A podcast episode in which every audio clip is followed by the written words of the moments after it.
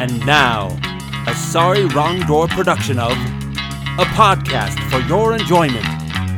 Strange, interesting, and slightly gamey. An absurd glimpse into the post eclectic age.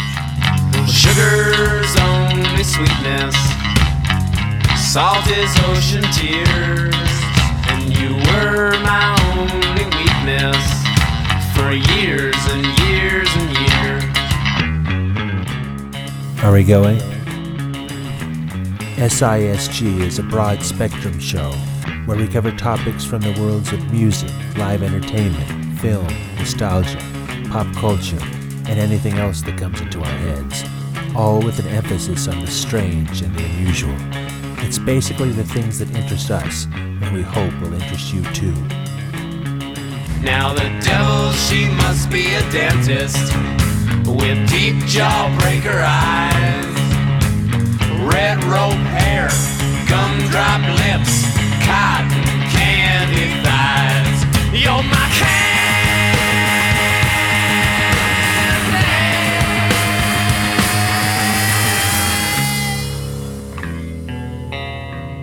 Welcome, everyone, to Podcast 57. It's the month of August, and the end of another summer is almost at hand. And so tonight, we bring you a sprinkling of some surfing songs. Uncle Frank, what else do we have? Another H.P. Lovecraft sinister story, for one thing, and some tidbits of interviews with the original cast from Star Wars. We also have some interviews with more Bigfoot sighters and a great lecture on the theater organ from a Heartland pizza parlor. And our discussion on the movies that should no way have been good, but amazingly were. Plus more stuff, of course. So this is Uncle Frank. And this is Jimmy Sweets. Let's get started. Well, I'm a hillbilly super and I'm straight from the hills.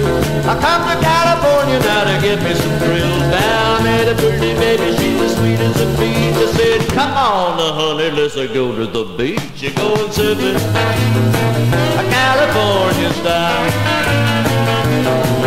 Baby headed for the beach in a 34 boat. Stopped by the joint and I got me I said, for heaven's sake. Take a gander at that great big lake going surfing. A California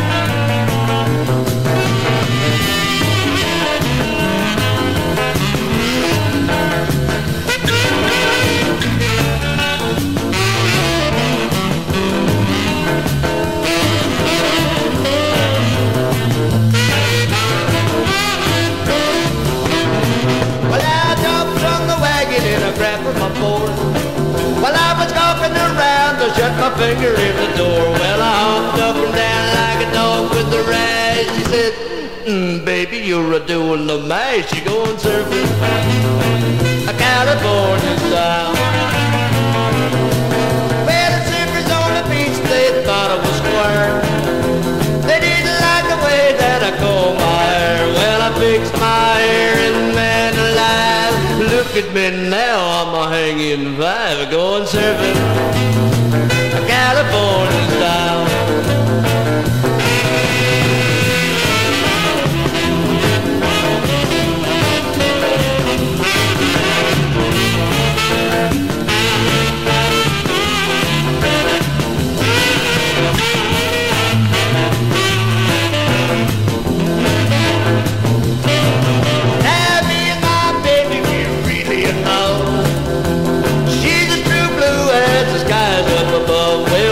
One day when she gets her thrills, take my baby move back to the hills. We'll rest a while, California style. We're gonna rest a while,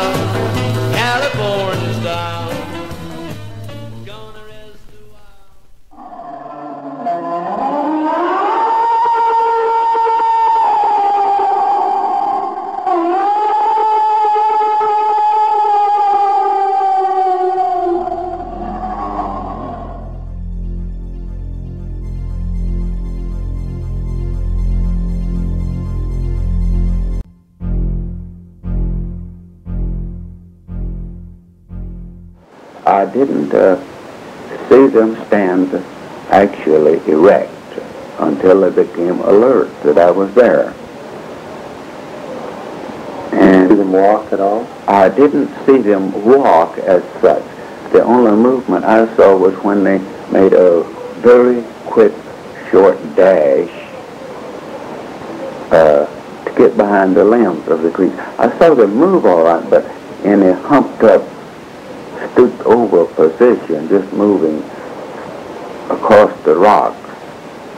And then they ran at the end, didn't they? Uh, at the end, they made a, a, a dash real quick behind some limbs. Were they upright there? They were upright then. Uh, what did the baby do? I wasn't certain that I remember, but it seemed to me that the, the mother picked the baby up on her lap, Ran with the baby ran in front of it. with the baby uh, in front of her, yes. Possibly right below the breast, and the breast hangs real low, much lower than on a human. They were sagging. Uh, I didn't think so. I think they just come out. I, I was under, where the human is here, I was under the impression they are here. They're both much lower than the human. Half the depth of the chest farther Yes. down. Uh-huh. Did, uh, how thick would they be through the body? That would be an awful good question, but they were very heavy set. I mean, were they, uh, a human is fairly flat. Uh, would Uh, be flat like, And no, they are definitely a very heavy thing. Possibly, possibly that would be why I thought the breast was there. Possibly that was the heavy chest. I don't think so though. But they were very heavy, and the uh, impression I got from what I saw them mostly was uh, the thick, heavy, small of the back, and on up through the the back, through the ribs. did you have any idea of how tall they would be? I think the male was over six but I'm awful poor judge of height or weight of anything. But the female, I didn't think was quite as tall as the male. In fact, I don't think she was come possibly up to the shoulders, but I saw him standing up so little I wouldn't, uh, didn't know. Uh, but they were much larger than a human. They weren't all that tall, but they were bulkier. Bulky, they are a very heavy, heavy thing. How about the baby? How tall was The baby didn't come up to the to the uh, mother's hips. Actually, I don't think, but I don't remember for sure. Uh, I just saw them as they as they were. The first time I saw them standing up was as the male stepped out of the the hole he had dug with the grass. But it was only a very short while until they uh, took off. I didn't see them other than that. How did they eat? Uh, they ate by taking it in their hand and just uh, as if we were, it was one of us eating a banana. They ate its skin, feathers, and all. Just bite it in two. And uh, as he would bite part of it, well then cram the other right on in. And uh, the little one, though, he had a little more difficulty because it he couldn't didn't have quite enough room for all of it. Or the older ones did. But they didn't. Uh, it, he had to get his. It wasn't like a human would hand the the food to the baby. He was scratching through the grass that they had and got got it himself. And the female done the same thing. They they give you the impression in that way of being uh, of not of not taking care of the baby like like the people would they got the food out and he was allowed to eat it, but he had to, get his own. Yes, he had to get his own.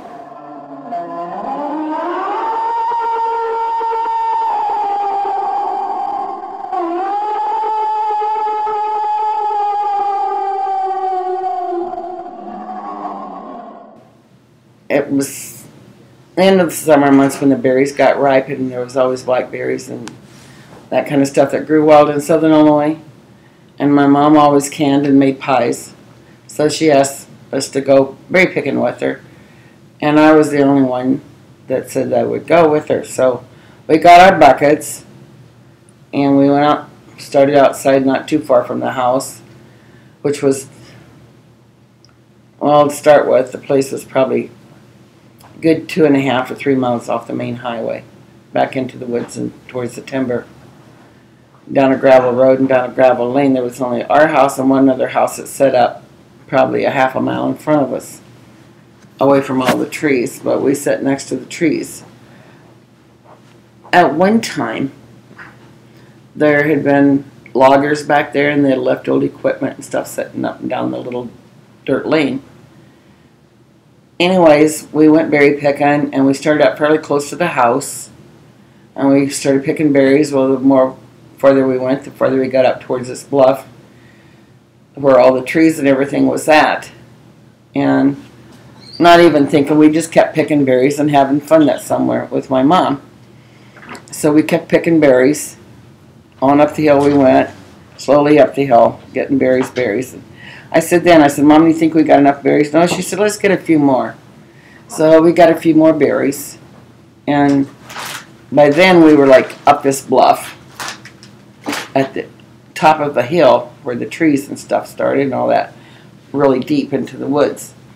So we quit picking berries. And we got up there because I said, Mom, and I said, we started to turn around and go back because she said it was, we had enough berries.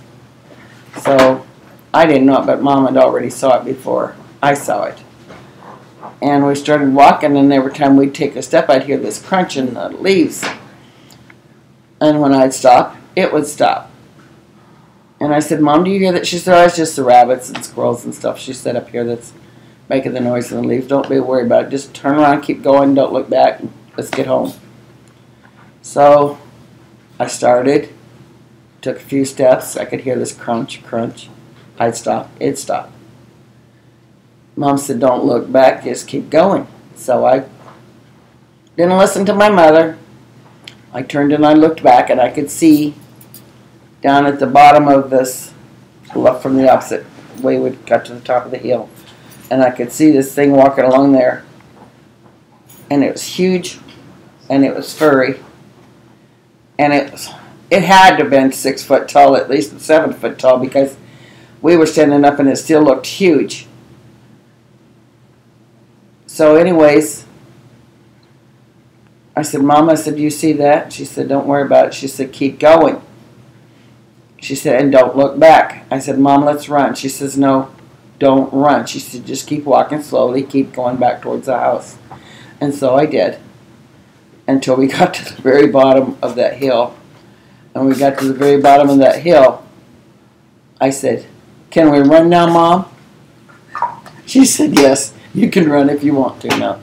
So we ran home. We went home and told my dad and my siblings what we'd saw on our berry picking route.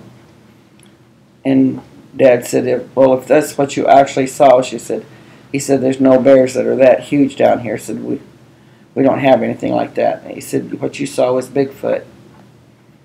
And so he went on and forgot about Bigfoot after that because he wasn't in our house or anything didn't scare us anymore. Anyways, it got colder and it was like we had one big empty room that we didn't use. And we had it closed off, but my mom had taken a clothesline and tied from corner to corner in the room so she could hang her clothes in there in the winter because she scrubbed on the board. We lived in southern Illinois. We didn't have a washing machine. We had a scrub board. And you have to remember that was like 60 years ago. A lot of people down in the southern hills didn't have washers. A few had old ringer washers, but my mom had a tub. So anyway, she had went in there. She had hung her clothes up. She went in to get a dress out that she planned on ironing for the next day. And all of a sudden, we heard my mom scream. She just as loud as she could scream, and we heard her feet hitting the floor as they come bouncing through the door into the other rooms. We wanted to know what was going on. Dad said, "Jane, what in the world's going on?" I said, "Why are you screaming like that?" And she says, "Well, wait." She said, "I I reached to get my dress off the line. She said I saw this great big huge thing standing there, tall as the windowsill, stooped over, bent with his hands up to the window, looking at me. It was big and hairy.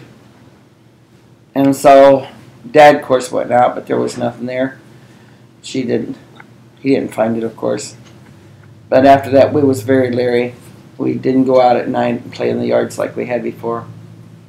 So I guess you could say that's the end of the story.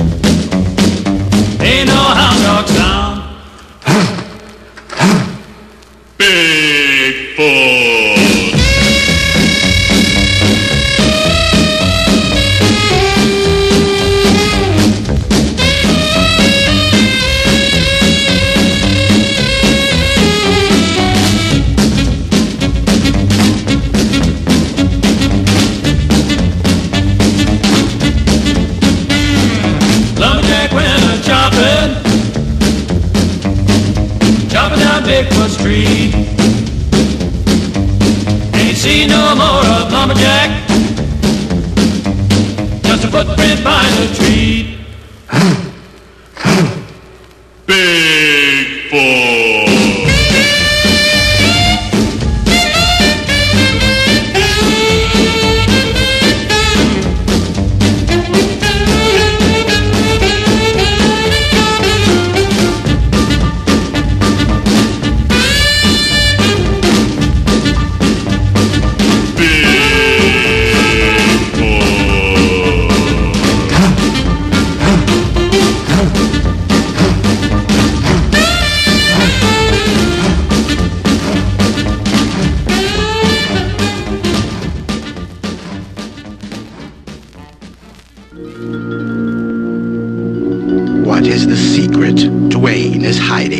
Basket?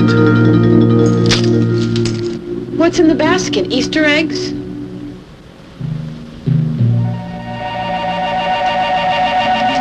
What's in the basket? Clothes. What's in the basket? Nothing.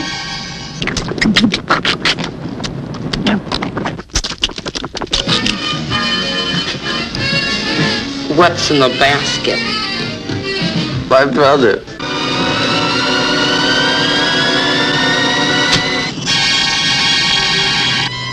What's in the basket? Open it, if you dare. Basket case, opening at our theater for you. An analysis film presentation.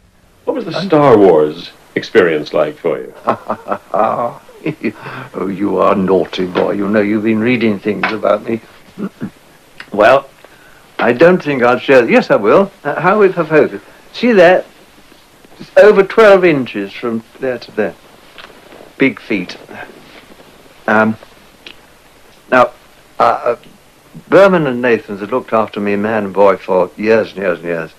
And they've never let me down once, except on this occasion, because I was dressed as a, rather like an Edwardian chauffeur with a high collar up here and sort of fountain pens across here, as Grand Moff Tarkin in Star Wars.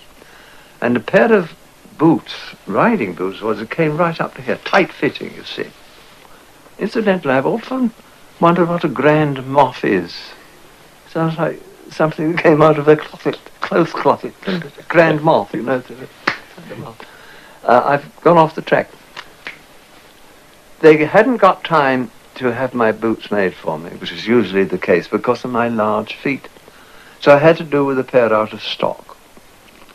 So there I was on the first day of shooting, this very, very cross, uh, unpleasant gentleman, Grand Moff Tarkin, stomping around, and it was agony ivy. It really was. So the next day I said to dear George Lucas, the director, I said, George, I am not asking for close-ups, but do you think you could shoot me from the waist upwards from now on? And he said, why? And I explained the reason. So he said, oh, all right. And he gave me a pair of carpet slippers. So for the rest of the film, I stomped around looking extremely angry and very cross with that dear little Carrie Fisher and his old grandma started in carpet slippers.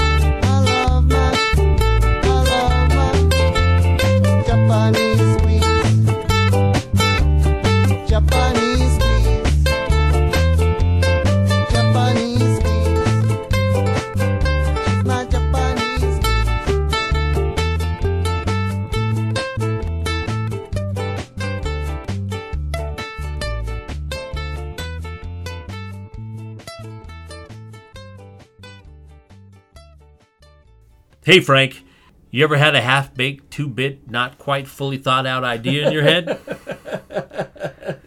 like when you were a kid, you thought it'd be a great idea if you owned your own hamster walking business? Or that time you thought it was okay for your kid to have a fire ant colony in his bedroom?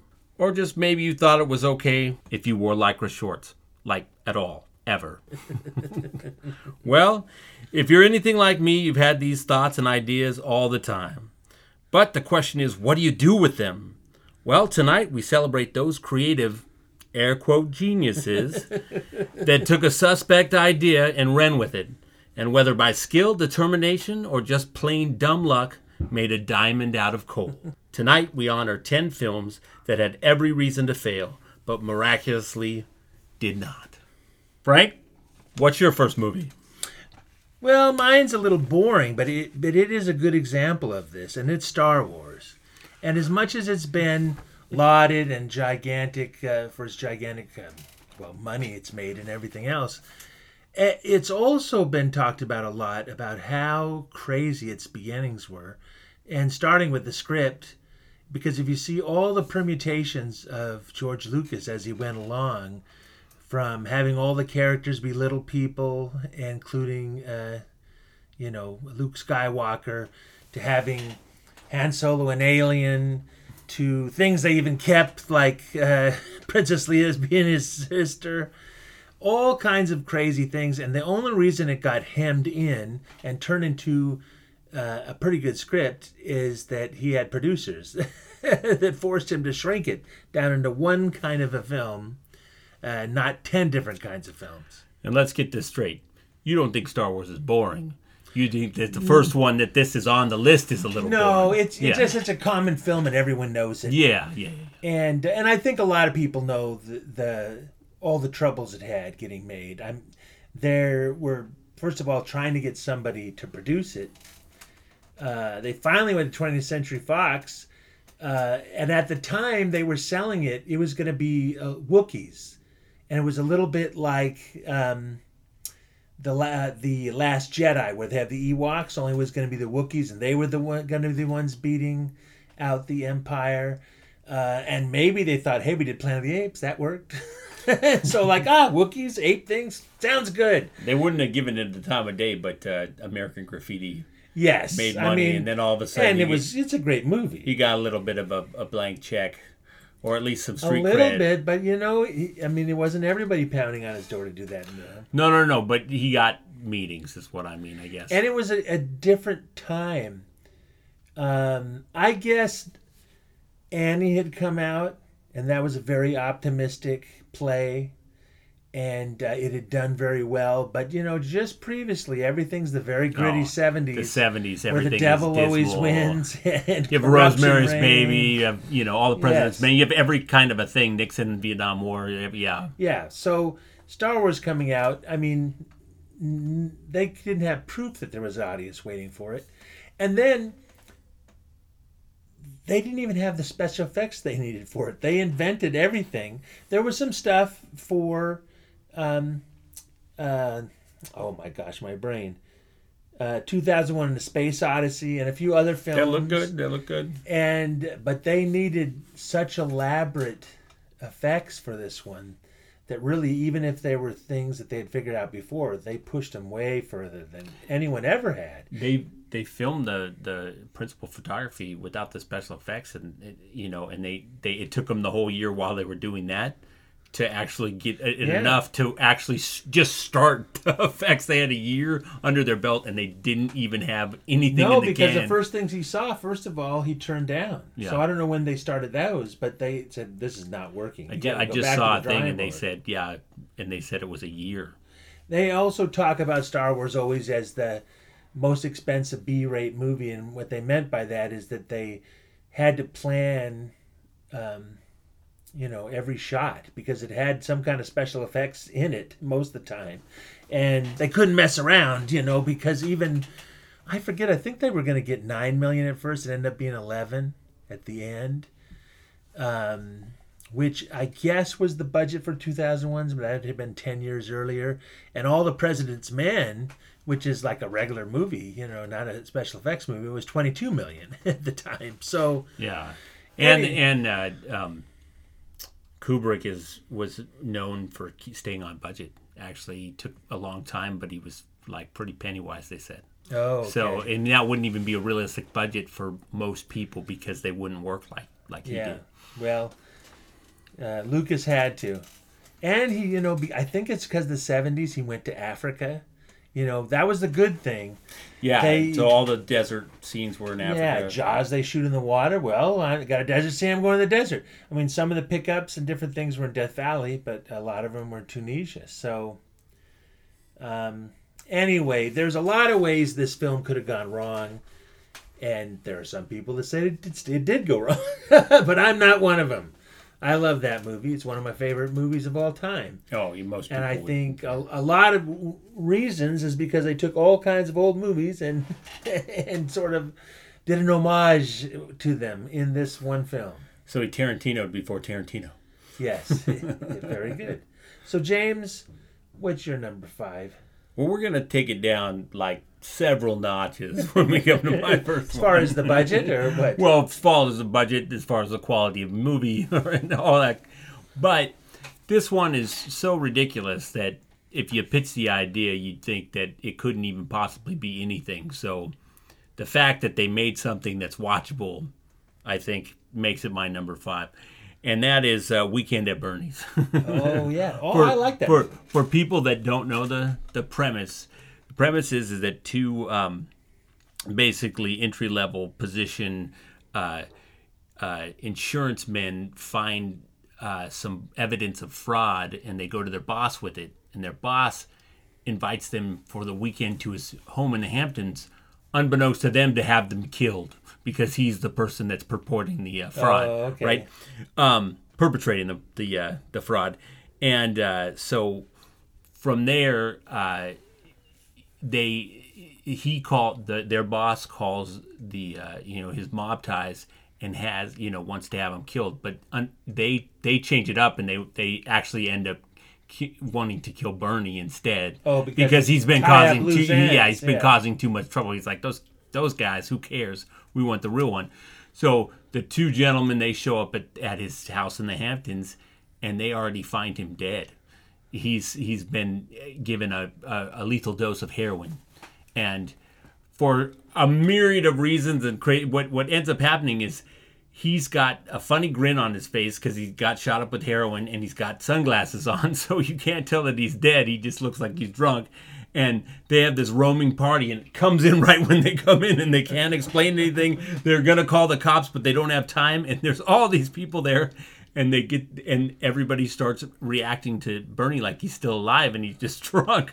So oh that Bernie whatever and then the whole rest of the film is one plot device after another to try to keep these guys try to keep Bernie looking alive and the hitman trying uh, several times to kill him thinking that he's killed Still him. alive. Yeah, thinking he's still alive. All in all, for just a for just somebody, you know, putting some uh, some sticks in a guy's in the back of a guy's shirt and keep propping him up and and uh, putting a, a wire on his hand to make him wave. Uh, sounds way stupider than it actually ends up being. So Oh, no, I think it's yeah, it's a um, it's a fun movie and it's it's it's like I said, way better than it should be. So Frank, what's your next? My uh, fourth one is another um, very popular film, and I don't have much really on it because only the premise is crazy. Because once they got down to it, um, all the choices they made were so good that if you watched them doing it, you knew it was going to be a hit. But that's Pirates of the Caribbean because you're making a movie about a ride at Disneyland. and so, yes, there's a broad topic, but that could have gone so wrong, kind of like the Haunted Mansion did. Oh yeah. But uh, or you know the other one that I really liked, but it didn't do well was Tomorrowland, and I guess that's an even worse premise. But that movie was pretty darn good. That that had some. Per, it was a pretty interesting kind of concept, and it, it was a lot in some ways like that um, Sci-Fi Channel TV series. The um, oh my gosh, what was that called? I think Eureka and that was a town of all the geniuses and they have them there inventing all the stuff that, that nobody knows and the other stuff that people do know it all comes from that town well tomorrowland's a little like that it's all the geniuses you know hiding out and their ancestors their descendants anyway I'm still sticking with pirates, though. we'll go back to that one. Go forth, maybe. I don't know. yes. Anyway, that's all I got to say because all the choices, and I think if you were there filming it, you you would think this is going to be a hit, right? You know, every little move. Maybe there was stuff I don't know, but definitely the premise kind of ridiculous. I would never would have went with it. So James, my fourth is is the most popular on my list, anyways, and uh, just by the fact that it's a Coen Brothers film, right? Everybody's gonna, um, you know, I've known it or whatever. But if you think about it, and you don't think that the Coen Brothers are doing it, "Oh Brother, Where Art Thou" is is a crazy concept because you're gonna set the Odyssey. You're going to remake the Odyssey. You're pitching this idea, right? You're remaking the Odyssey. We're going to set it in rural Mississippi during the Great Depression. And we're going to make it a musical. yeah, which it is. It's funny. You know, and we're going to throw in the Odyssey tropes, but we're also going to include some of the southern tropes as well, like Robert Johnson character, Yeah. and you know that he sold his soul to the devil at the crossroads, uh, and uh, just the whole you know idea of of making records back then, all that, you know, also is and they never read the in. Odyssey, so their grasp on what the Odyssey actually is is probably based on Ray Harryhausen or something. Yeah, so for whatever reason, and I, you know, I mean, it's it's hard to doubt the Coen Brothers because I haven't seen something from them that I didn't like, and and of course they got the green light from this. But if you just take it on its premise, it's a wild premise, and uh, you know, it's basically George Clooney and his and his two soldiers, like the Odyssey, trying to get home, trying to find his wife, and uh, you know, meeting the sirens, making a war, uh, making meeting the Cyclops, Yeah. all of these things, and you, you kind of And the blind la- prophet. laugh, yeah, the blind prophet when he comes on the ra- on the railroad. All of these things interwoven into a story uh, that's almost like could be a Laurel and Hardy thing because it's it's Yeah. so slapstick and so and everybody's so dim witted. Uh, even the smart one is dim witted.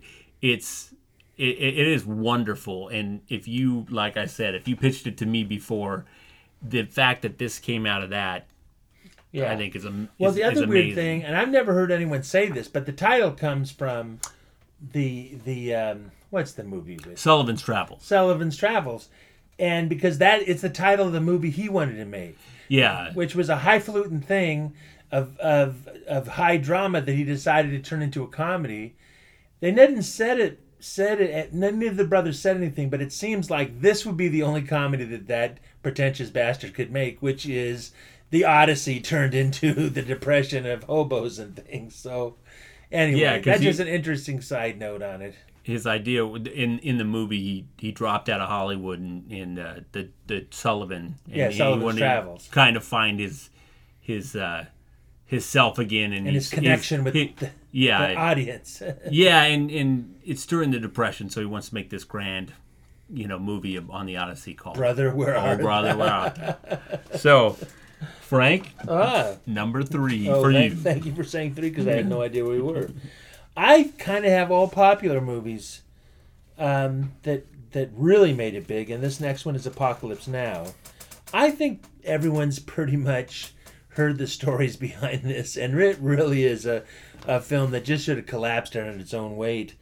Uh, it was, for one thing, it was supposed to be shot in 14 weeks in the Philippines. It- that was the spring of 76. But because of the weather and some kind of bad luck and disasters and logistic problems, uh, that did not happen. And also, Coppola was writing the thing, I, I, you know, kind of as he went along. And the people were catching, you know, that worked in the film were catching tropical diseases. The helicopters they had for the famous scenes, they were constantly be taken back by Marcos to fight actual rebels, and then they could get them back later on. And the crew would have these wild drinking parties and drug parties after after work, which could have gone very badly. And then a typhoon hit, and and then really weird things happened, like the the prop guys or somebody got a hold of real cadavers and said, "Well, we, we will use these. They look very realistic." I don't know. Somebody sold them. They were looking for dummies, and this is what they came back with. And then the uh, the government found them and was ready to round them all up. And but they they were actually able to talk their way out of that one. They they took all the people's passports. Um, and then everyone knows when Brando arrived and he was like 300 pounds and he hadn't learned any of his lines. And then he decided to shave off his hair, which wasn't the plan. And, um, and decided that he was going to make up things as he went along as far as the script goes.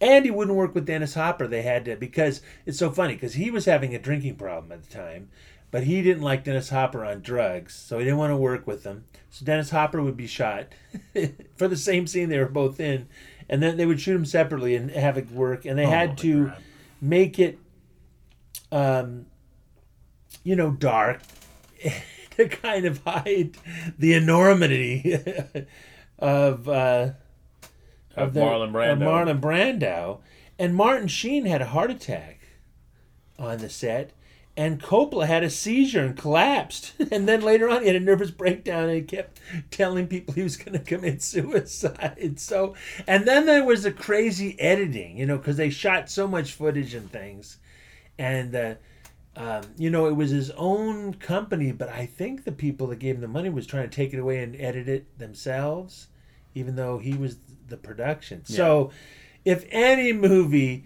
should have just died, it was that one.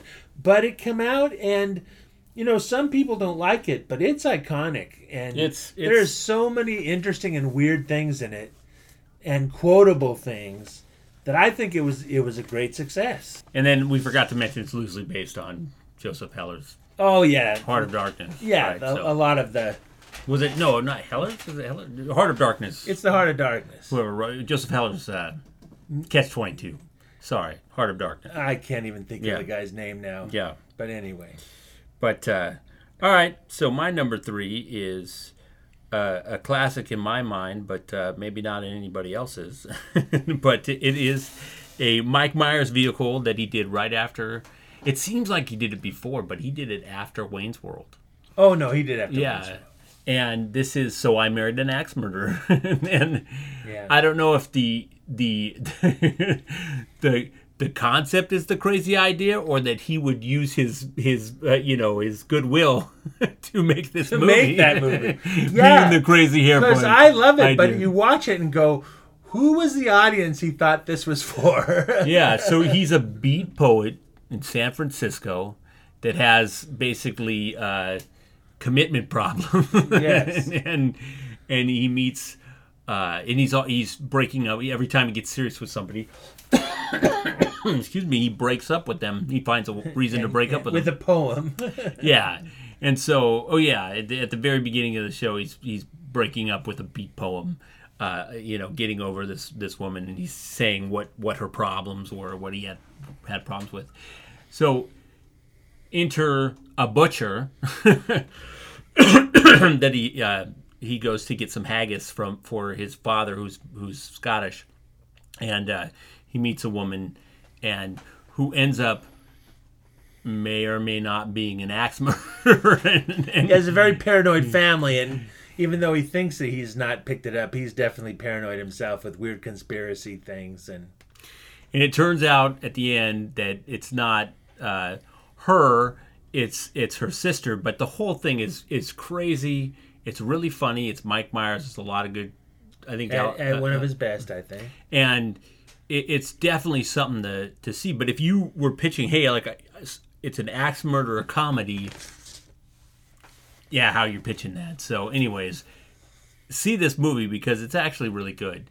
And you'll recognize the the wife, Nancy Travis. She's the wife of Tim Allen in in his new show or the latest show he was in, Last Man Standing. So, Oh, okay. Anyways, I I think it's a great movie. Frank, what's am, your number am I two? down to number, Number two? two. Okay, very good.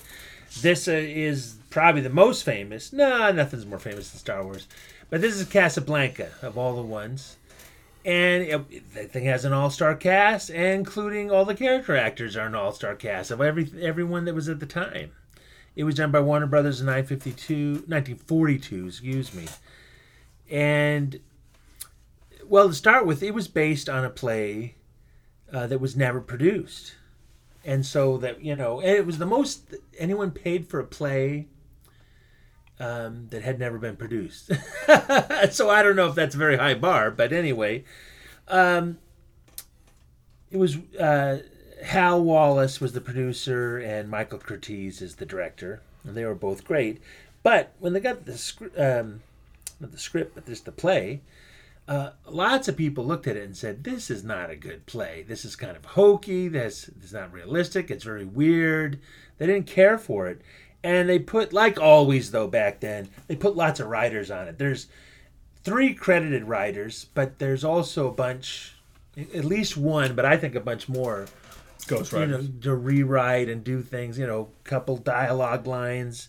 Yeah, yeah, they Um, had stuff. People on the set probably too. So Yeah, well, they started and they shot this whole thing uh, in order that you see it, and that's mainly because um, they only had half the script done when they started filming. So, and it was the first half, so they just filmed everything in order, which was weird. yeah, I don't. I can't think of another thing besides you know something like rope or something. I don't know, but Yeah, they might have had to do Yeah. that too, but I bet they didn't either. You know, he planned it so well.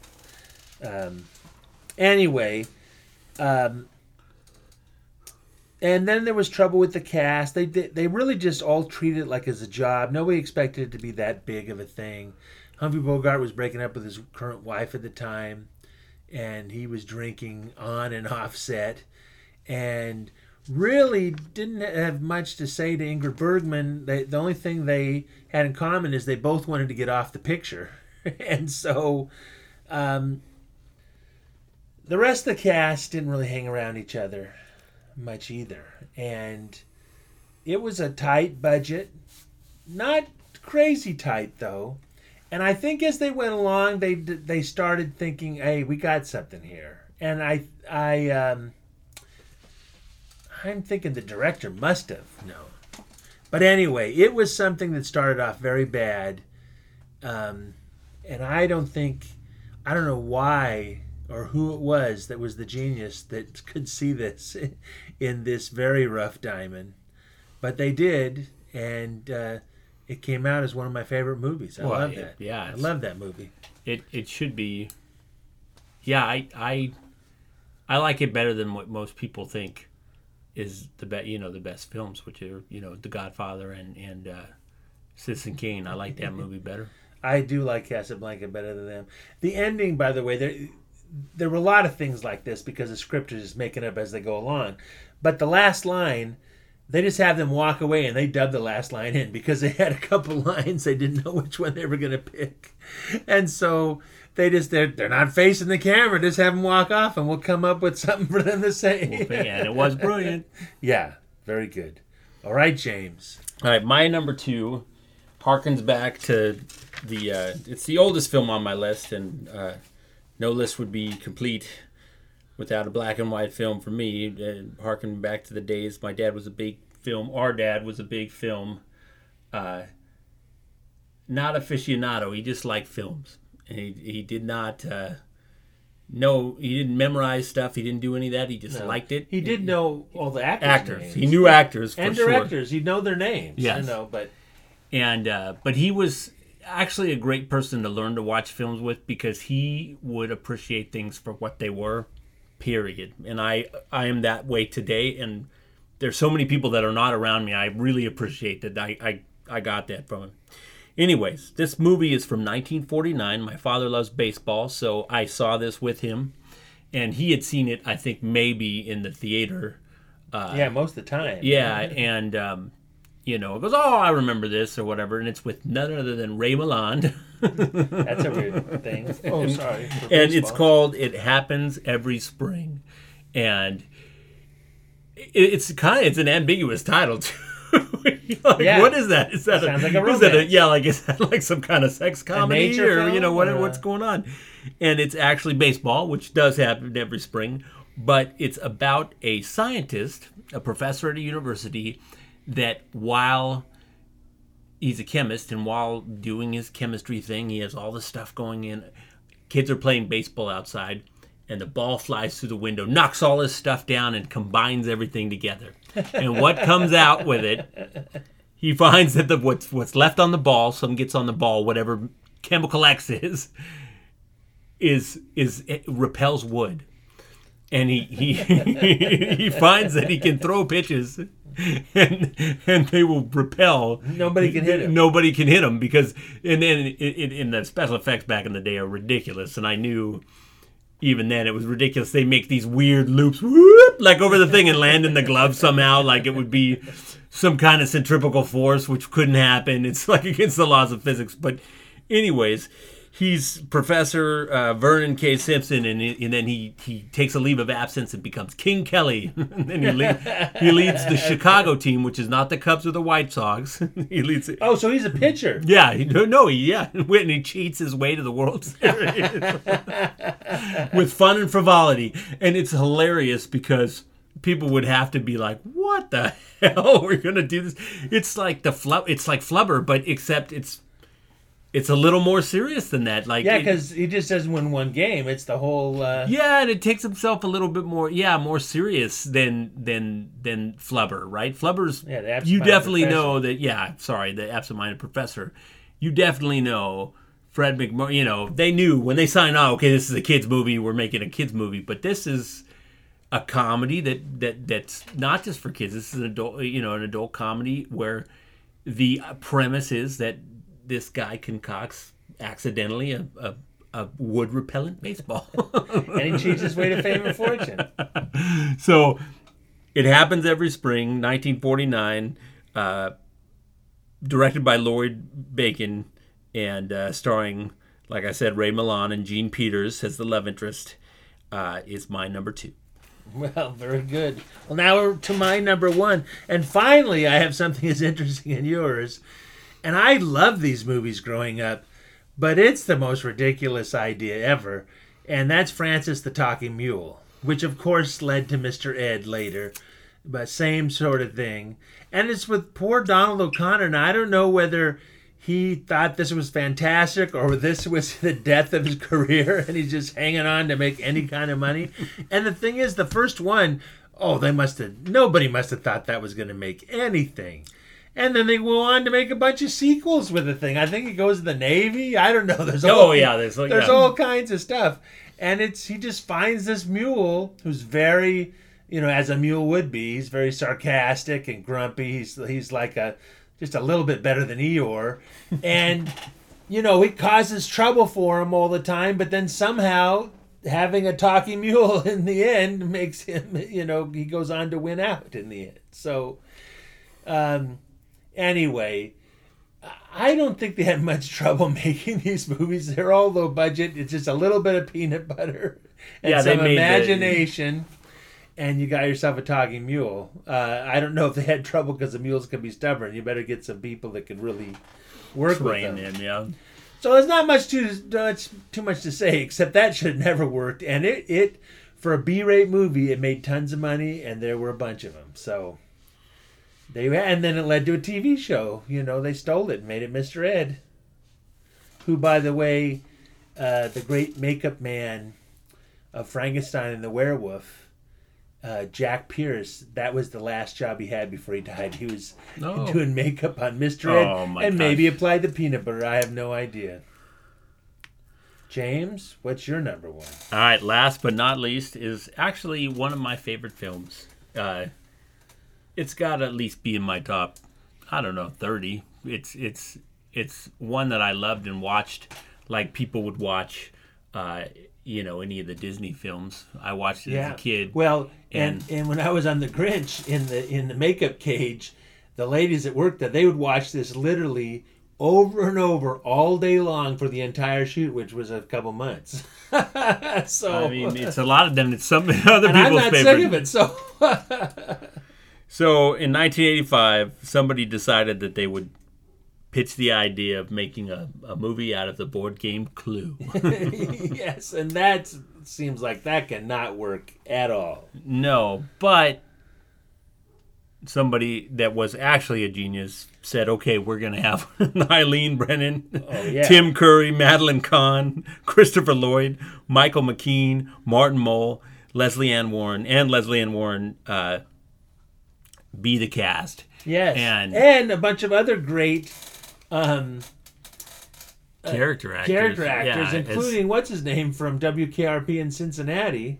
Oh, as the as the evangelist that comes to the door, but he's really the chief of police or you know head of the FBI or Yes. the FBI head man for the for the sting. Anyways, as you would expect, Clue, like the board game, it's a murder mystery, and uh, it's it centers around invitations that all of these people have gotten uh, because they've been being blackmailed by Mr. Body, and they all give get code names like the the board game, Mrs. Peacock, Professor Plum, and, and Mr. Green, all, all of these, and uh, they they they come together and they find out that oh yeah this is the person that's been blackmailing them and, and then all hell breaks loose as far as there's murders uh, and the other thing was is that it ends with another if it, clue itself the board game being pitched as an idea is not a gimmick enough they they said that they were going to have three different endings and play them Yeah, diff- at different theaters, and you'd And have so like, when you rent it, you get them all. So you have the A, B, or C ending, and you would you would uh, show up to the theater, and some they said some theaters did say what ending they were doing, and probably as the sh- the movie uh, was shown, they they said they told them, but some people did just said, hey, we don't know what ending. You just showed up and hoped you had saw a different ending, but. Uh, um, Tim Curry is, I mean, you know, of uh, Rocky Horror Picture Show and Rooster from Annie and a lot of other things. What's the uh, this is some money and this is some money from from other gangster film with Sylvester Stallone. Oh my gosh, it's a one name thing. Anyways. well then Pennywise on. Oh the- yeah, right. Uh, I I think On it. really one of the most underrated actors because he's yeah, done because so even many though great he's things. lauded, it's still not good enough praise. No, I I, I really believe that. And as much as he did, he should have done more.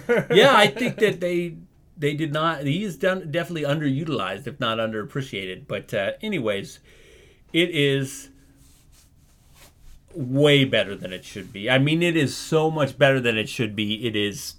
You can't overstate that. It's like with the premise and the, you know, hey, we're gonna do this gimmick and and um, just the character uh, Eileen Brennan is Mrs. Peacock. She's hilarious in that. They're all good, Um, and they all have great quotable lines. and they through the have lines thing. that shouldn't work as well. Like everything should have worked, and it does. Yeah, 'cause it's the cast. What's you know, There's really. the French maid and Mrs. Peacock, and he goes, "Where's your powder room?" And she goes, "Oui, oui, madame." Or do you have a powder room? Oui, oui, madame. No, I just have to powder my nose.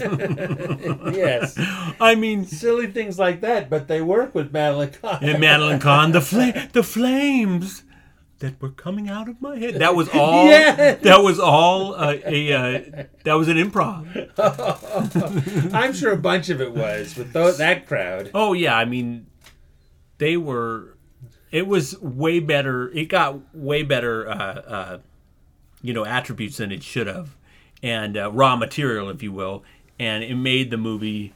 I think that's why it's my number one because it's not something you could pitch with a straight face, and yet if you it shows if you throw enough talent at at they they have an old adage in the in the Air Force uh, when they're building planes. If you have enough thrust behind a brick, it'll fly. well, that's what this and is. this is it. That's it. That's it. There was enough thrust behind this this good. brick, and it it flew. So, anyways, that is our. That's the end, I think, of our salute to the movies that should not have worked, but but definitely did, and we are all better for Yeah. having these films in our lives. I'm gonna go watch them right now. We need a marathon.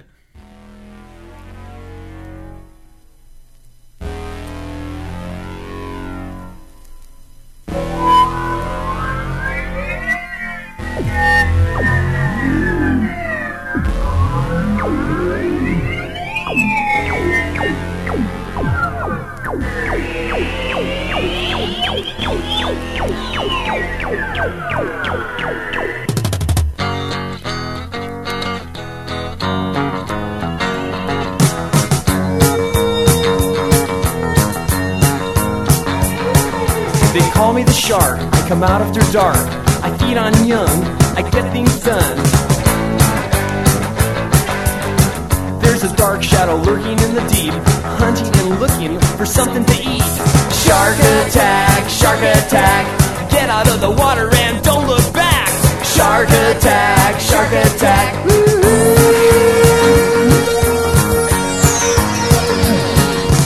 Out in the surf, there's a bunch of fins. The lifeguard, he won't let me swim. Hey, mister, where's my pup? I threw a stick in the water and he didn't come up. Shark attack, shark attack. Get out of the water and don't look back. Shark attack, shark attack.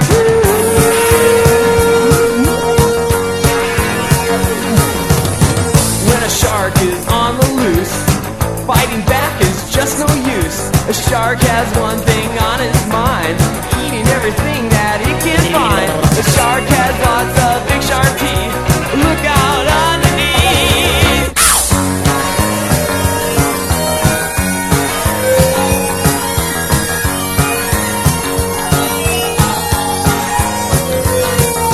Shark attack, shark attack. Get out of the water and don't look back. Shark attack, shark attack.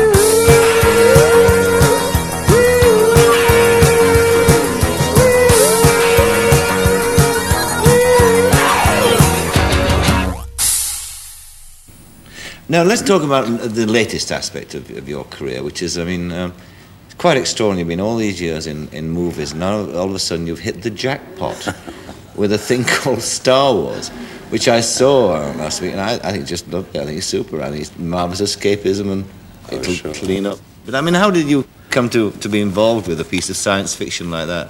Well, I, it arrived as a script.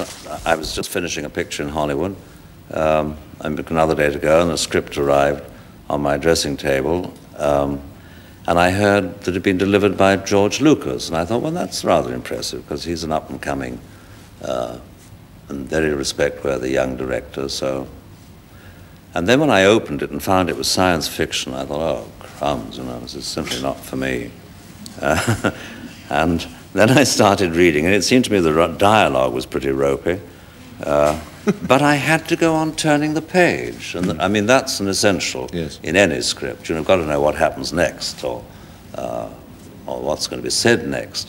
And I, I went on reading, and I thought, no, I'm gonna, I, I like this. Uh, if only we can get some of the dialogue altered. And then I met him, we got on very well, and I found myself doing it, that's all. And it's made more money than any other movie ever made. So I'm told. And yes. you've got yourself part of the action. Ah, well. Two and a half percent, isn't it? No, no, no, no, not quite that, no. What is it? Sir, Sir Alec, how much is it? Uh, well, as, you want that story. Please. I tried to keep this dark. I don't know where this all sprang from. um, I think it was the Evening Standard to blame for this. Um, I had a contract. I, my agent said I've asked for two percent of whatever because we didn't think it would make any. You know, I've never had. I've had a percentage on a film before, and they lose money like mad if I have a percentage. And I said, "Oh, fine, all right, two percent." Um, and the day before the film opened in San Francisco, uh, George Lucas phoned me and said, um, he's very, very, again, he's like Bennett, he's very diffident and very shy and quiet, and he has a funny little voice. And he said, um, I think the movie's kind of going to be all right. And I said, oh, I'm glad, George. And he said, yeah, I, uh, the press quite like it. I said, good. He said, we're pleased with, um, you know, very grateful for little alterations you suggested, and so we'd like to offer you another half percent um, by making it two and a half. And I said, well, that's, you know, that's marvelous, thank you very much. But a matter of a few weeks later, in fact, the day I saw the film, I've just seen it the once, um, the producer, who again is a charming, delightful chap, I said, about this little extra um, something you were kindly offering, I wonder if we could have something in writing just so that, you know, my agent and so on believes this. Uh, and he said, oh, the, about the quarter percent, yes. no fool there. Yeah. so it's two and a quarter percent. We Yeah. put that right. Yes, sadly. What, what's the fascination of it to you? Do you think? I think a marvelous, healthy innocence. Yes. Um, great pace, wonderful to look at, full of guts, nothing unpleasant. I mean, people go bang bang and people fall over and are dead, but, uh, you know, no horrors, no sleazy sex. In fact, actually, no sex at all if it comes to that. Uh, and a, a sort of wonderful freshness about it, a kind of like a wonderful fresh air. When I came out of the cinema into Tottenham Court Road, I thought, oh Lord, London's awfully sort of gritty and dirty and full of rubbish, isn't it? Because this had all been so um, I think that's invigorating. a- absolutely right. Actually, one of the few movies I've come out of recently where I really felt happy and uplifted when I came out. I'd enjoyed myself. Mm, Actually, that's all. I mean, people are going to read too much into it. It's a simple, simple stuff for all ages. Are they doing that great now with you because of the kind of you know sort of Doing uh, reading more into it, the sort of guru figure that you? Oh, yes, I'm getting some pretty strange letters. Are I you? don't mind telling you. I can imagine actually. Oh no, surely yes. Uh, my wife and I have got problems. Would you come over and live with us for a few months? I think we can solve yes, you could have yourself a fine time. I never considered myself well read in science fiction in, in fiction, and I'm, I'm aware of the writers Robert Heinlein, and, and a lot of my friends are into uh, science fiction. I've really enjoyed it in films always, and fantasy. I think really that's one of the reasons I became interested in in uh, in cinema because of films like King Kong, Forbidden Planet. It really is my favorite genre of them all, and. Uh, I think that's why I'm so excited to be in a, in a film like this because if I could pick any subject, this would be it. And I think the that Star Wars is really a more than science fiction. is a, It's a wonderful romantic fantasy story like Wizard of Oz or or any of those. So to me, it's more than science fiction. Have you found uh, creating a character out, out of core fantasy world where you can't go on, on, on your own history has been harder for you? Well, uh, really, I think um, that's one of the things that George, uh, the director, really wants us to do is is play it exactly as if you were doing a story about a, a farm boy in Nebraska and not on Tatooine. You know, I I don't react like, oh my gosh, here's a a robot and he's walking, he's talking. It's it's like. Uh, a cow would be. I, and you know, so it's just the opposite, really. It's it's it's um, all these bizarre characters and semi-human, these humanoids are, are are the norm. So really, it's the hardest thing is is trying to keep it very um, just off the cuff and very normal. Now, from Banquet comes. What is it, Cynthia? What is it? Giblet gravy and sliced turkey. Yes, giblet gravy and sliced turkey, together in the most significant frozen dish of our time, buffet supper. Winner of three Banquet Academy Awards, Best Sliced Turkey. Best performance by a giblet gravy in a supporting role. Best performance by a housewife. I just put it in the oven, and by and by it was done. And I had a delicious buffet supper. Oh, yes, I did. Slices of turkey, all covered with gravy and little bitty giblets. Do you hear From the same producers who brought you Beef Stew, Salisbury steak with gravy, and the unforgettable chicken and dumplings, comes the outstanding banquet production of the 20th century, giblet gravy and sliced turkey. Color by Paprika, now appearing citywide in a frozen food section near you. as in, sort of trying to indicate, this is a big organ. Uh, it uh, is quite different. A theater organ is quite different from the church organ. Uh, generally, they don't have as many pipes as a church organ would have. And generally, the pipes that a theater organ does have are larger in scale and operate on higher wind pressures.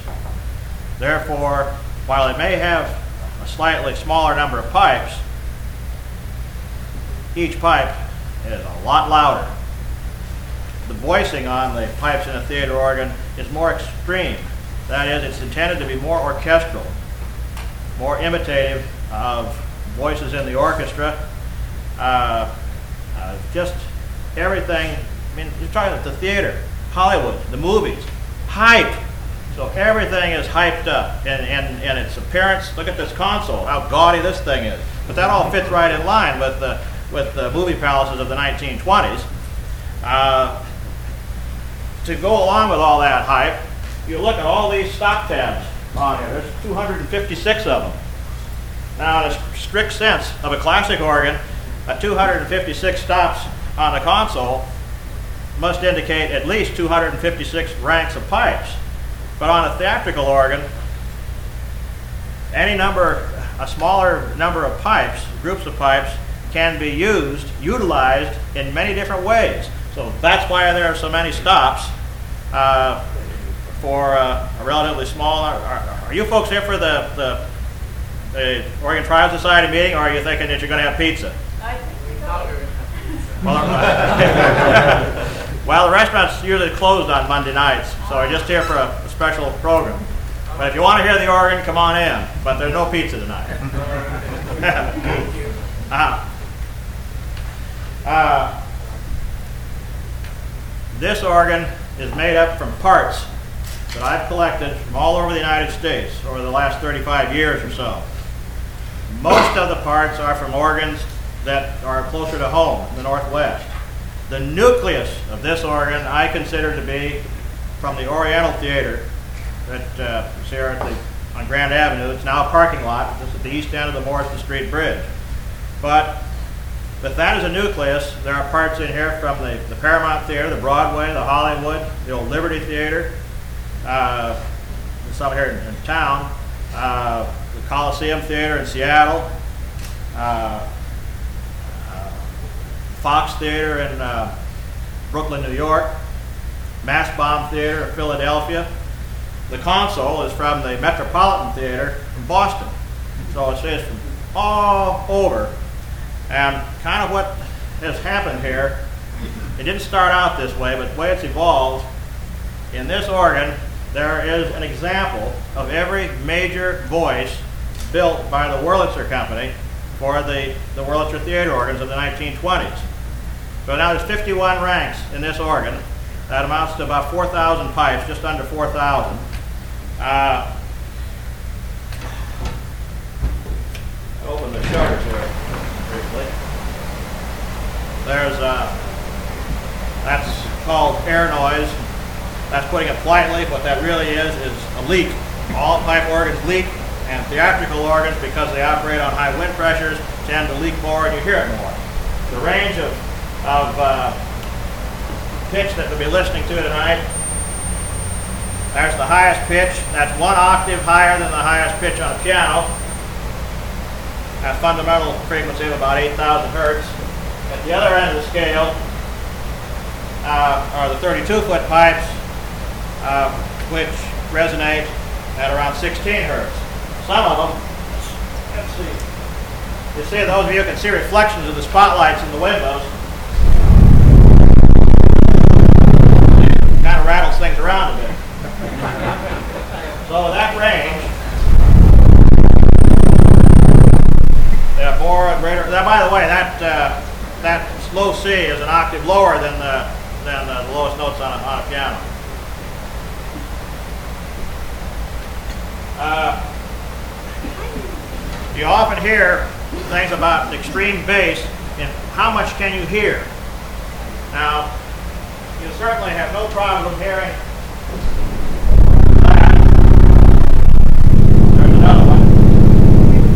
Because those tones are rich in harmonics.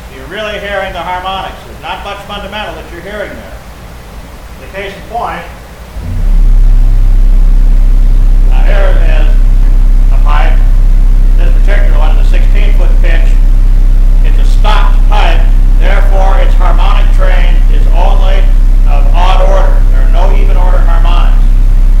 This is around 32 hertz.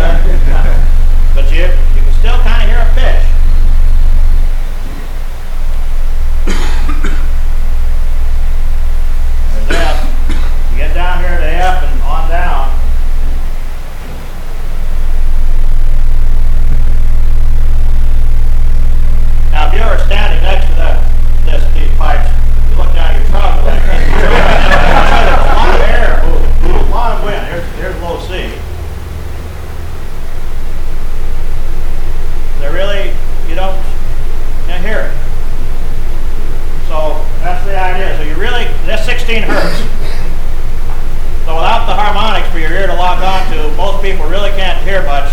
You know, get down below about F.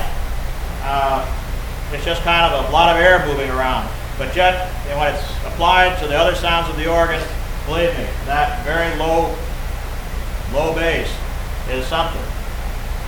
There's one other aspect, a major aspect of the theatrical organ that will have a big impact on the recording here. That is the tremulant. A lot of people come in here and they see those bellows bouncing around and they think that's what's pumping the wind. But actually the wind is generated by a 60 horsepower turbine that's off the another wall off the corner of the building. Those bellows that are jumping up and down are the pressure regulators. They try to keep a constant wind pressure to the organ all the time. But a theatrical organ relies heavily on vibrato. Vibrato is a variation of the wind pressure in a controlled manner that therefore causes the pipes to, to, to warble. Now you can think of it from an audiophile's point of view. You look at those regulators bouncing up and down and just kind of imagine those things in great big subwoofers. But let me tell you, this equipment here uh, will record that. that. That's running at about six and a half hertz. And all this digital equipment will record that. Now you're playing some back earlier at the playback speakers, and you just see the thing gobbling away. I mean, the sound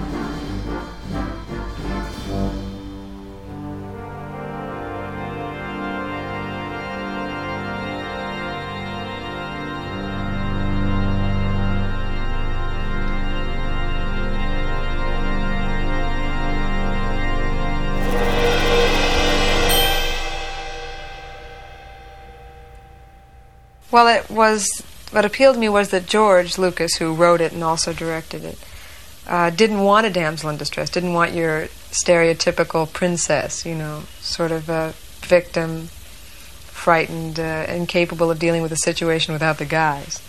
So uh, he wanted a fighter. He wanted someone who was independent, and uh, that's what appealed to me about that part. Yeah.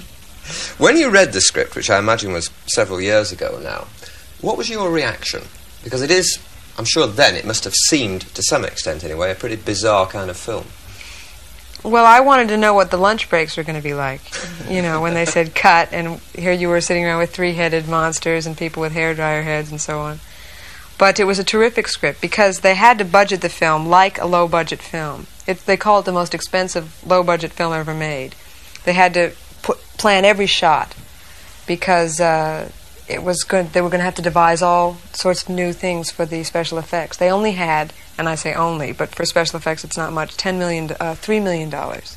It's a ten million dollar film, which is the same as what 2001 cost ten years ago. They devised a whole new method for shooting the special effects, which was uh, computerized, and they would have a memory, and it would it would just shoot the thing on a against a blue screen uh, over and over for about a year to perfect all of the things, the blowing up of certain portions of the planets and so forth.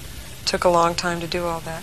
So, with they used models, models, and and shot each individual movement separately, Yes, like rather like a cartoon is made in, a- in a sense. yes. Now, as well as working with robots and strange sort of creatures, um, you also get involved in some very hairy, death-defying scenes yourself, don't you? I'm thinking in particular when you when you fly across that chasm with with uh, the handsome hero Luke. How did you feel about that? I mean, I presume you did it, did you? It was Mhm. you. It was me. I don't want to brag or anything, you know.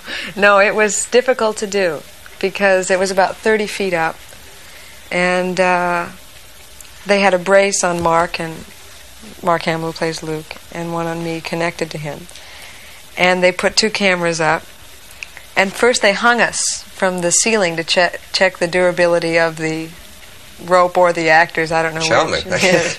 And the crew made fun of us. We just hung there helpless. And then we did the swing across, and I was very frightened, and we did it, and I liked it, but we did it right. Now, I've heard this film described in all sorts of ways, and I've, I've seen it for myself. How would you sum it up? How do you sum up the story of the thing? Well, it's uh, it's good against evil. It's it's uh, George's homage to every film that he ever loved. George loves films, and that's what this film is about: is movies. Every scene is uh, in some way reminiscent of a, of a scene in a film that we all loved before, like in High Noon. There's a bar sequence, only this time it's with monsters instead of Gary Cooper. Uh, and uh, you've got the Wizard of Oz. We have a robot that looks sort of like the Tin Man. We, you have adventure like Robin Hood. We do swing acrosses. It's, I guess it could even be like Tarzan.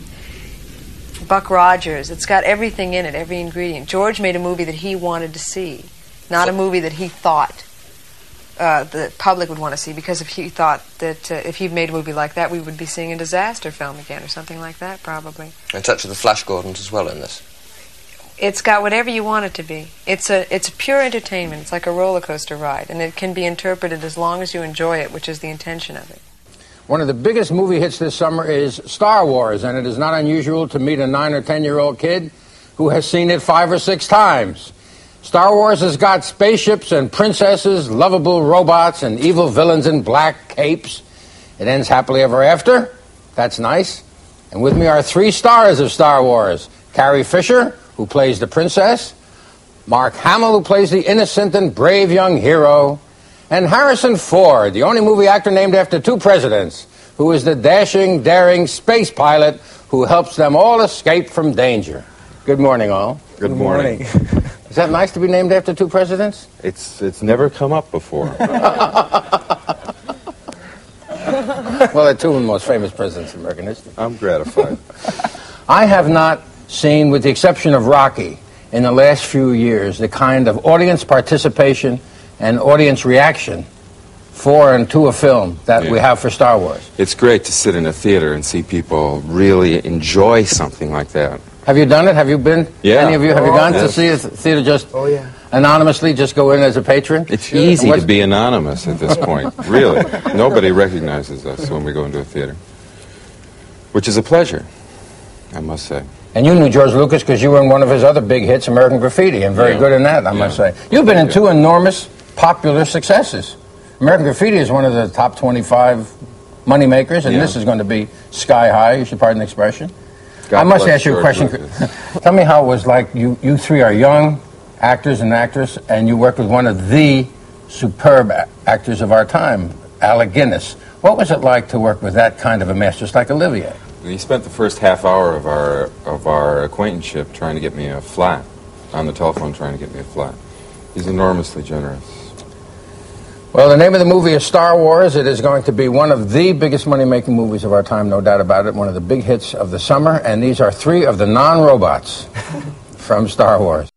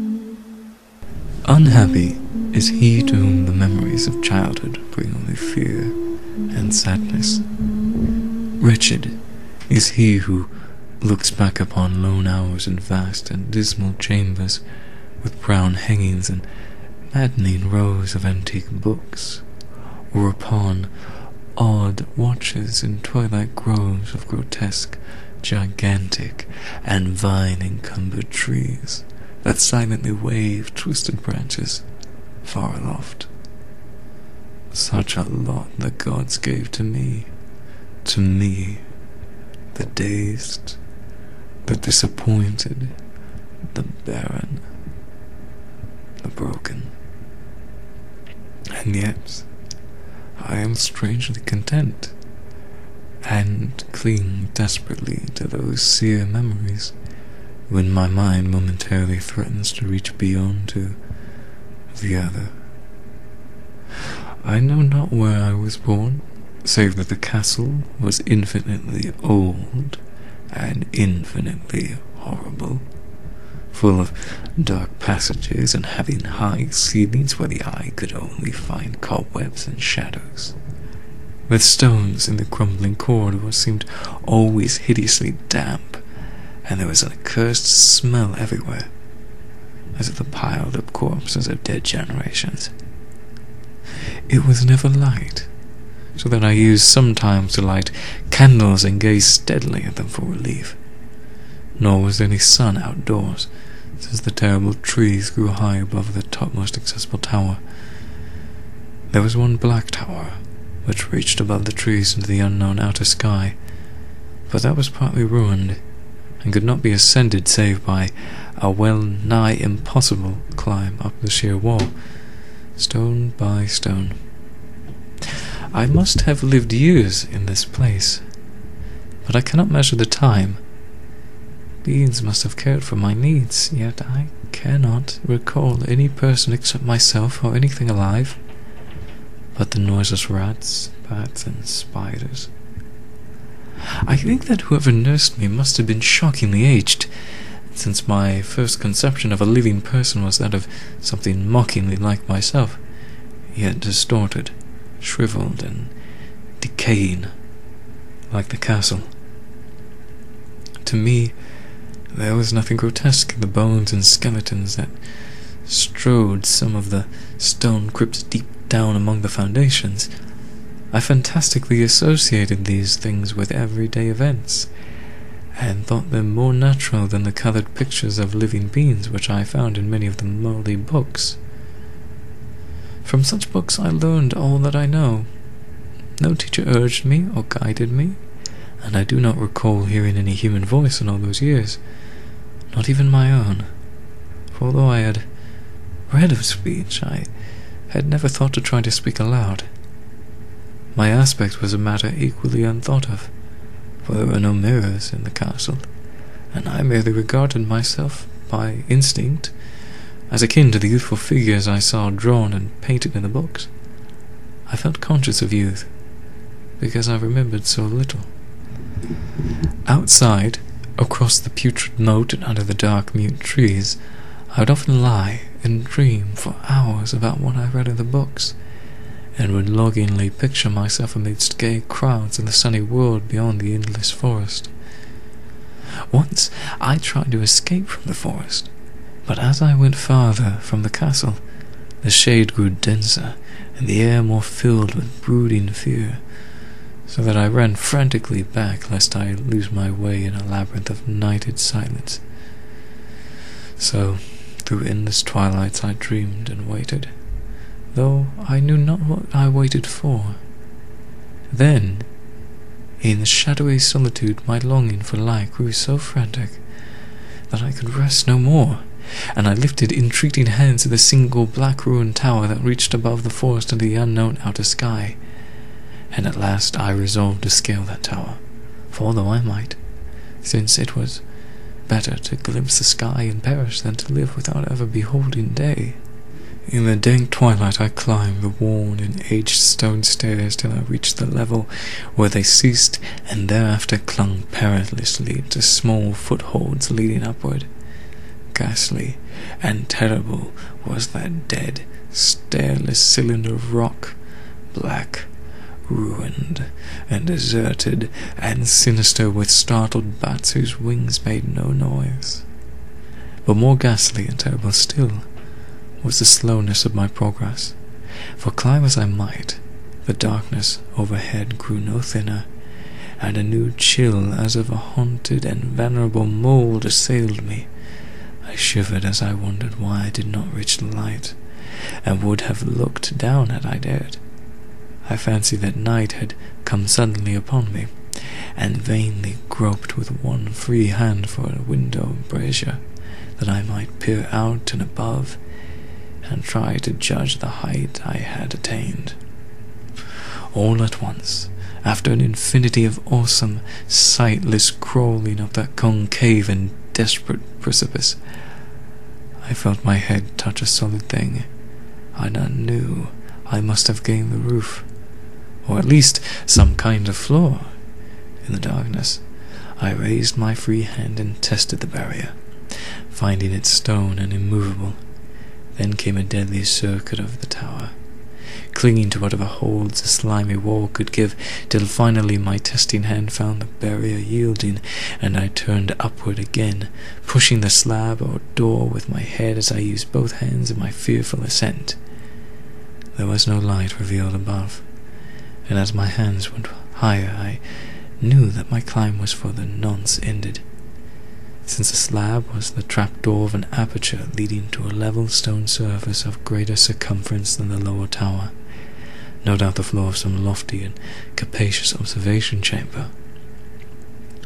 I crawled through carefully, and tried to prevent the heavy slab from falling back into place, but failed in the latter attempt. As I lay exhausted on the stone floor, I heard the eerie echoes of its fall, but hoped when necessary to pry it open again.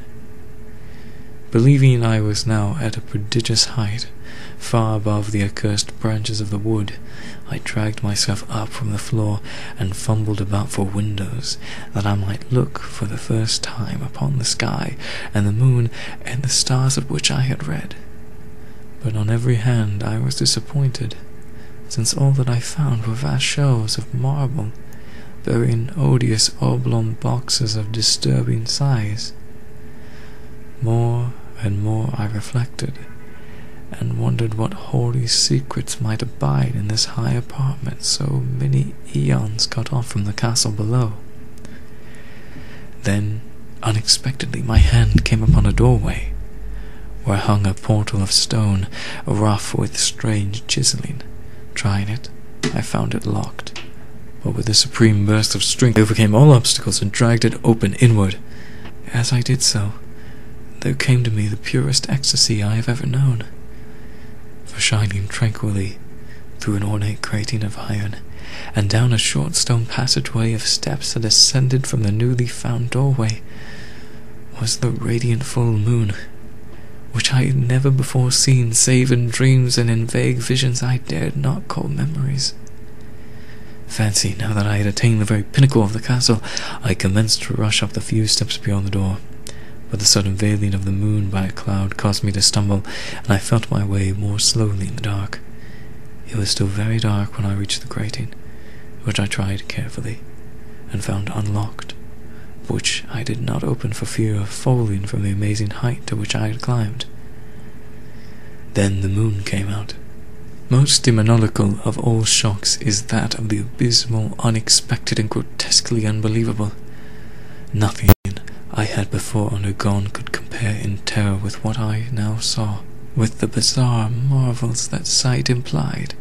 The sight itself was as simple as it was stupefying, for it was merely this. Instead of a dizzying prospect of tree tops seen from a lofty eminence, there stretched around me on a level through the grating nothing less than the solid ground, decked and diversified by marble slabs and columns, and overshadowed by an ancient stone church whose ruined spire gleamed spectrally in the moonlight. Half conscious, I opened the grating and staggered out upon the white gravel path that stretched away in two directions. My mind, stunned and chaotic as it was, still held the frantic craving for light, and not even the frantic wonder which had happened could stay my course. I neither knew nor cared whether my experience was insanity, dreaming, or magic, but was determined to gaze on brilliance and gaiety at any cost.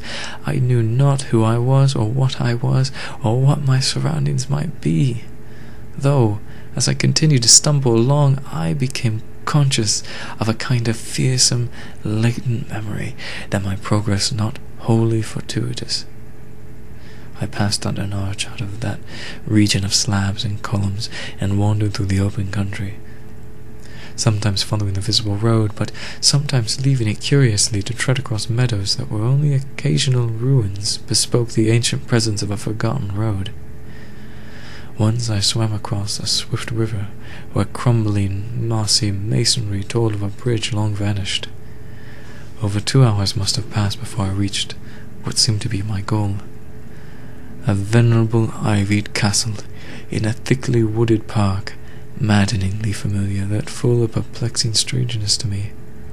I saw that the moat was filled in, and that some of the well-known towers were demolished, whilst new wings existed to confuse the beholder.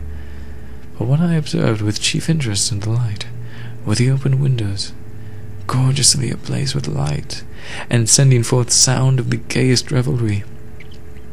Advancing to one of these, I looked in and saw an oddly dressed company, indeed, making merry and speaking brightly to one another.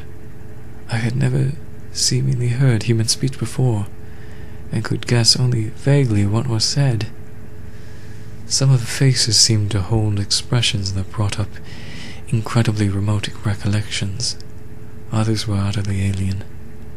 I now stepped through the low window into the brilliantly lighted room. Stepping as I did so from my single bright moment of hope to my blackest convulsions of despair and realization, the nightmare was quick to come, for as I entered, there occurred immediately one of the most terrifying demonstrations I had ever conceived. Scarcely had I crossed the sill when there descended upon the whole company a sudden and unheralded fear of hideous intensity, distorting every face and evoking the most horrible screams from nearly every throat. Flight was universal, and in the clamour and panic several fell in a swoon and were dragged away by their maddeningly fleeing companions. Many covered their eyes with their hands and plunged blindly and awkwardly in their race to escape, overturning furniture and stumbling against the walls before they managed to reach one of the many doors. The cries were shocking, and as I stood in the brilliant apartment alone and dazed, listening to their vanishing echoes, I trembled at the thought of what might be lurking near me unseen. At a casual inspection, the room seemed deserted, but when I moved towards one of the alcoves, I thought I detected a presence there.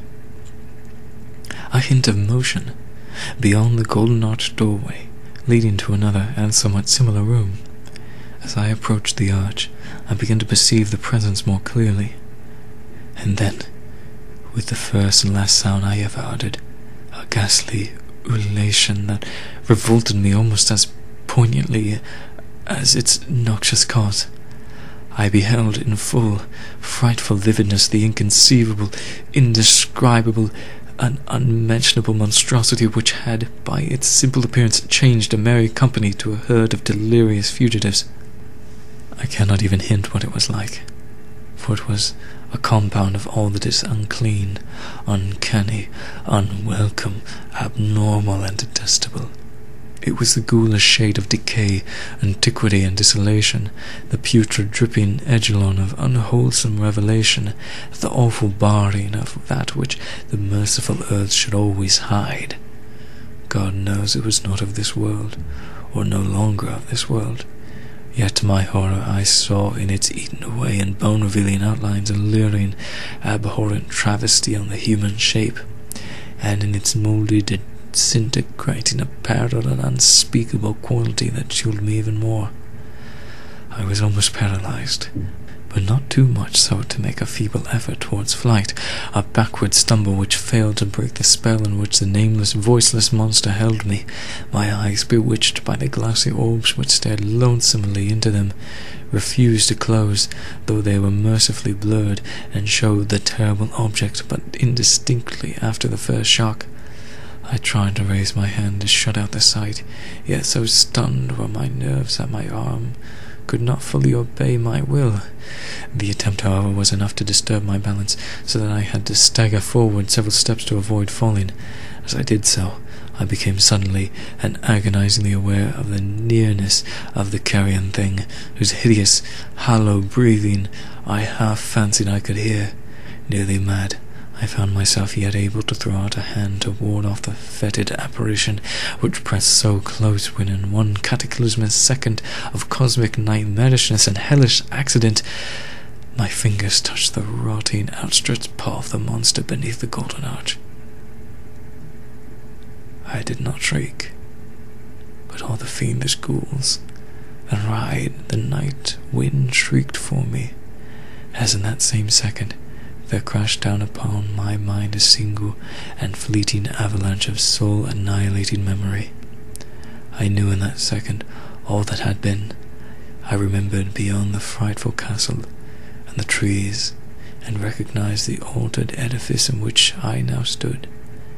I recognized, most terrible of all, the unholy abomination that stood leering before me as I withdrew my solid fingers from its own.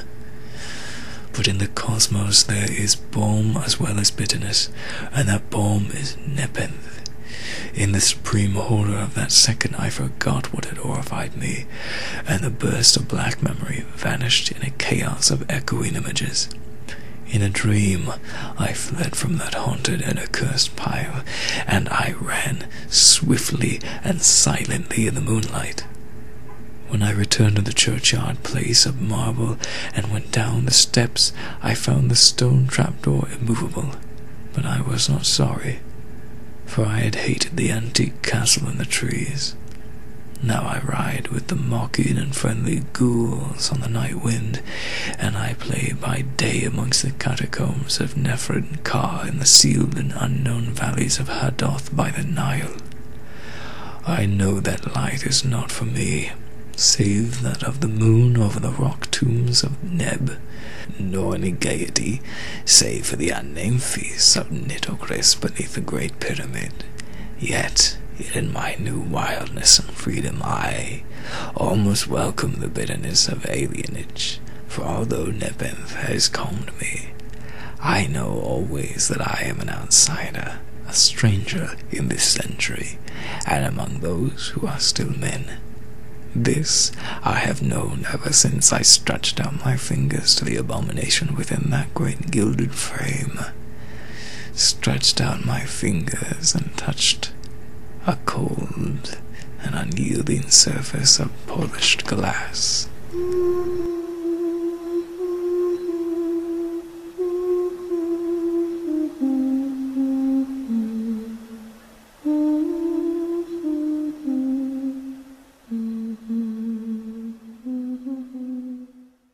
Well, that wraps it up for another podcast.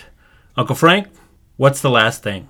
On August 4th, 1901, Louis Armstrong was born. He was an innovator and master of the jazz trumpet, and at one point was the best in his field. He moved from New Orleans to Chicago and in the 1920s made groundbreaking recordings, including the first scat singing put on record.